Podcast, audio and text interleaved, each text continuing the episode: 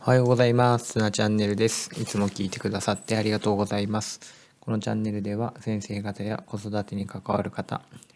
人生を豊かにしていきたいと考えている方に届けばいいなと思って配信をしています。えー、昨日は、えー、いつも使っているポケットサイズの手帳、手帳というかメモ帳とボールペンを、えー、洗濯機にそのまま入れてしまって、えー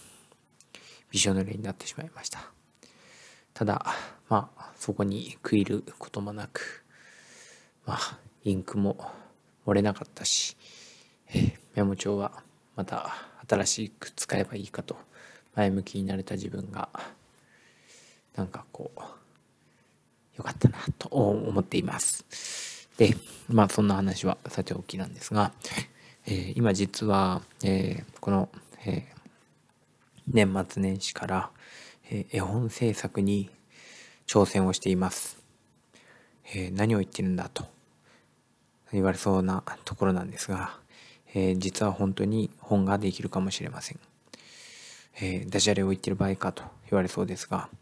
本当になんかこう挑戦しようと思って今動き出したところであります。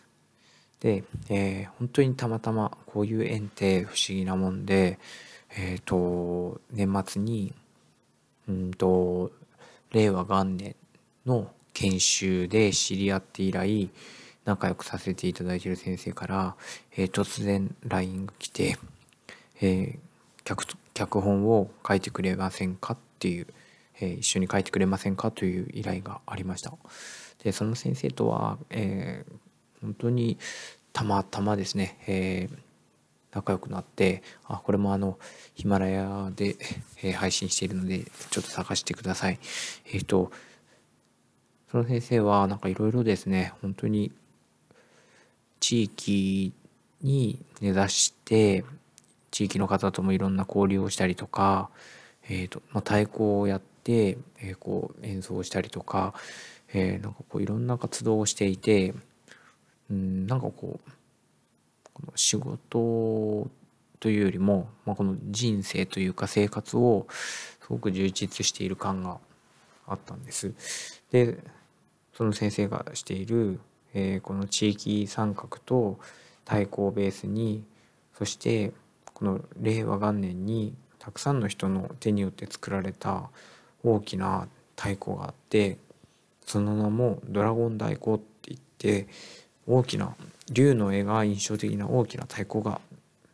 あるんですけどもそれを、まあ、みんなの、まあ、地域の人を交えて、えー、太鼓を作ってそれをなんかこう地域でまたこう披露してっていうようなことをされていました。でその、まあ、太鼓の演奏とそして今回新たにこの竜が出てくるお話の絵本がコラボするようなそして太鼓と絵本と、ま、地域の活性化が進むようなそんな作品を共に作りたい。そして自分たちの思いや自分の自分たちの願いとか自分たちがその時代に何かこう取り組んできたことを残したいっていうような気持ちが本当に素敵でそこになんかこう自分も混ぜてもらえるというか声をかけてもらえて本当に嬉しかったしワクワクするような思いでいます。で今回脚本を書くということで、まあ、もちろん脚本なんて書いたことはないしうーんなんか初めての挑戦なんですけど、まあ、僕がこうやって毎日というかほとんど書いているようなこういうブログを見てくれてなんか先生の目線でなんかこうお話を書いてもらえませんか？みたいなことを言ってくださったのでめちゃめちゃやる気も出て、うん、まあ本当に素人ですけど、うん、何かこう何かにつながることがあると思って、えー、やりたいなというふうに思っています。で、まあ、絵本なので脚本だけじゃもちろんダメででその作画を日本昔話で絵を手がけていた、えー、前田康生さんという方に、えー、依頼しようと考えているっていうことでした。えー、絵描きのプロにこんなど素人が脚本を書きましたっていうのは正直気が引けて、まあ、どんな感想を持たれるのかっていう怖さもあるししかしですけども昨晩ですね、依頼してくださったその先生と相談の結果思い切って自分たちが書いた脚本を見せてみようということになりました。で、まあ、と、新年になって2週間経つんですけど、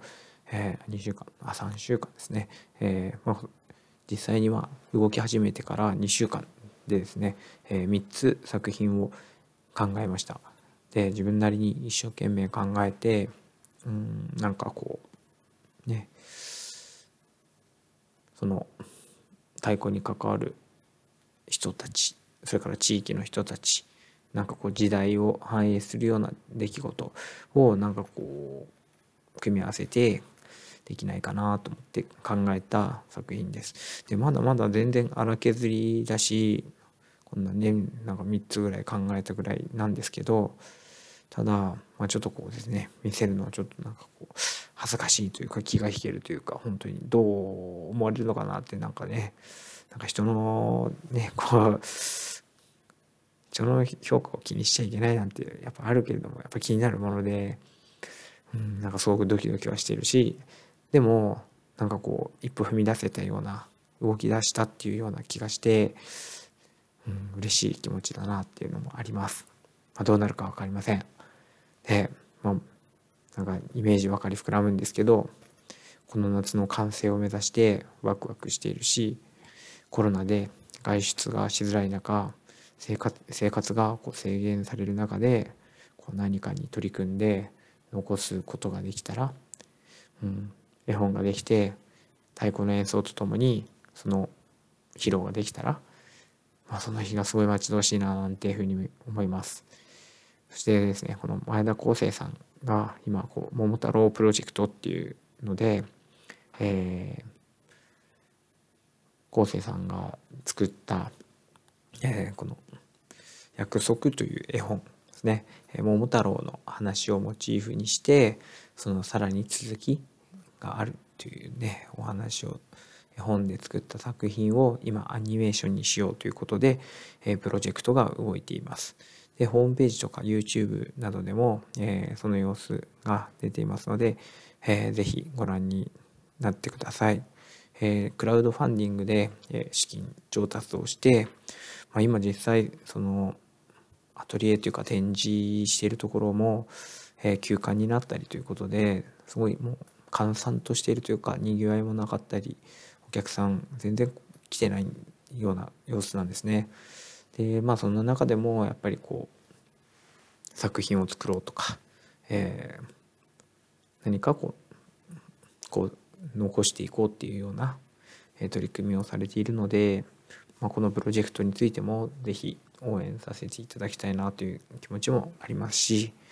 うん、この本当に日本昔話のこの竜ですよね。この竜がもしですよ自分のお話の中でこう出てきたら僕はですね本当にこれ一生の思い出になるなっていうふうには思います。もしですね作品できたら買ってください。ではツナチャンネル今日終わります。聞いてくれてありがとうございました。ではまた。